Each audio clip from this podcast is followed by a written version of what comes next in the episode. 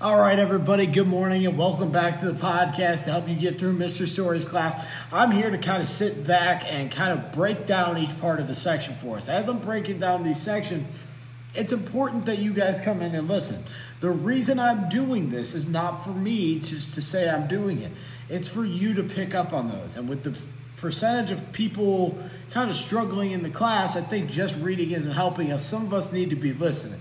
So that idea that we need to be listening should really start becoming out now that we're at our midterm point and you guys have seen how you're doing and some of you need that extra help. This is a way to get that if you don't want to send me the email, if you don't want to ask me individual help, it's all right here for you on this podcast to help you out. So today this uh, this podcast is for economics. It is uh, called Public Goods and Externalities. It is our last section before we get into uh, kind of our big test on this entire section. So, this last part is mostly about what is brought to us as a public good. So, a public good is a shared good or service for which it would be inefficient or impractical for everybody to pay for inefficiently. So, roads, bridges, things like that. Uh, the reason why we have you know somebody pay for them uh, as in a government is basically to help us. So we collect taxes so that we could pay off these these things that everybody needs. All right, most public goods, it's simply not practical for a private business to take over. If private businesses took over all of schools, schools wouldn't be run nearly probably as efficiently, but also they would be run in a different way. They would be run based on, you know, different merits than they are within a public school system, which is why you have a difference between a public and a private school. Private schools have the right to turn people away. So public goods are only financed by the public sector. So we are the ones that give that out. The private sector of a business is a part that involves transactions of individuals and businesses. Private sectors have very little interest in giving to the or in participating in the public sector because there's no money about it. We talked about the competition and everything that comes here in the United States. If there's no money in something, people don't generally want to do it. Uh, so as we weigh our costs and our benefits, all these, the government steps in to work on this transportation being a big one. It's a big part of something called our infrastructure, which is basic facilities that are necessary for a society and an economy to function and grow. If we didn't have roads, you couldn't get to work efficiently, meaning you would start every day falling behind because it took you too long to get to work.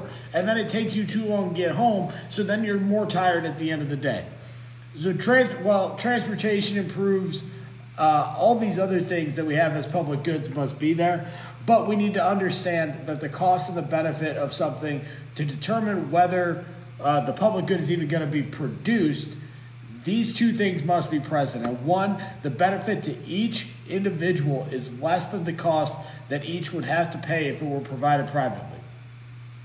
So we're not just going to give somebody something if it's not, if somebody could potentially make a very good, good uh, uh, a very good uh, profit off of it. The second part of that is that the total benefit to society is greater than its total cost. So it has to be way more beneficial to society than it is our total cost. So a couple of situations they kind of throw out there.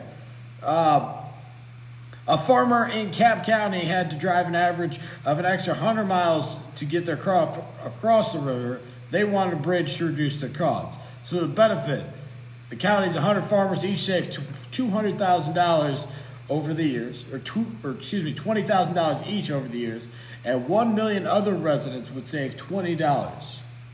The total benefit would be $22 million.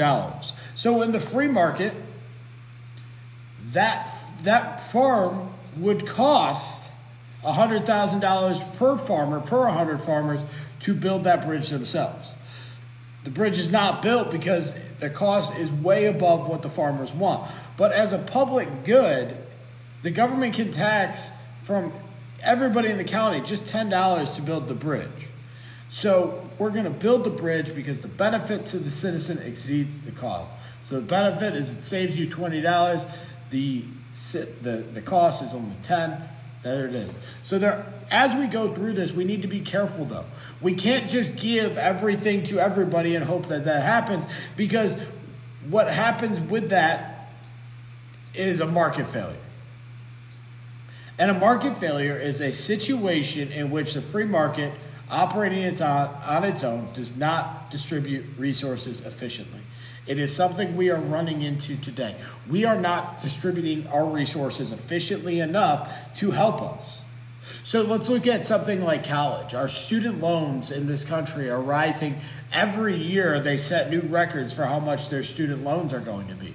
If I had no scholarship and I had no federal aid, I went to a university that costs almost $30,000 a year and I was there for five years. That means starting out as a 23 year old kid, I would have been $150,000 in debt. I work as a teacher. What is the benefit to me to work as a teacher if every dime literally has to go to that? So we are failing certain people within the market because we can't produce, we can't just apply it. Now, we also have to understand that there are these uh, external factors that look at. Somebody from somebody else's state can come in and, you know, take over or something like that and kind of give all this. Now, there's positive uh, externalities, which means positive reasons for the outside. The positive would be um, we'll go back to that bridge I talked about. Uh, the bridge is going to aid visitors to come to the county if they wanted to. Uh, local workers are hired, and it increase, increases traffic for businesses. Uh, the negative side of that, though, is Air quality goes down. The river environment is altered, hurting fishing, and the bridge drives ferry companies out of business. All those are negative things. So the government has to find a way to make the positive outweigh the negative in all of this. What this takes us to is what we call the poverty problem. Poverty is when people don't make enough money to truly be to truly make it in this country. In our country, we limit that a four person family with two children um, is $23,000, $283 per year. If you, are, if you make less than that amount of money, it is what it, it determines you as being impoverished. Uh, a, a parent under the age of 65 with one child under the age of 18, that's $15,000 fifteen thousand eight hundred and twenty-five dollars. Those are numbers that this that comes up with. Now, if you're making fifteen thousand dollars a year, maybe sixteen thousand dollars a year, and you are paying all your taxes and everything like that, you're not going to be successful in what you is. So that's where the government's role in all this comes.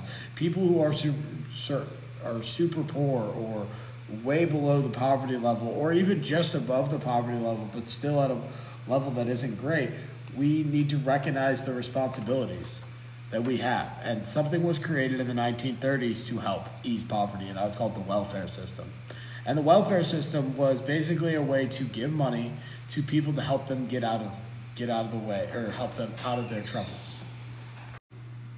So thank you guys all for listening. As I said, welfare is is just a way to help people who are struggling within different aspects of their life. Usually it's financially that we are talking about. Uh, with that, it is a good system that probably needs some tweaking.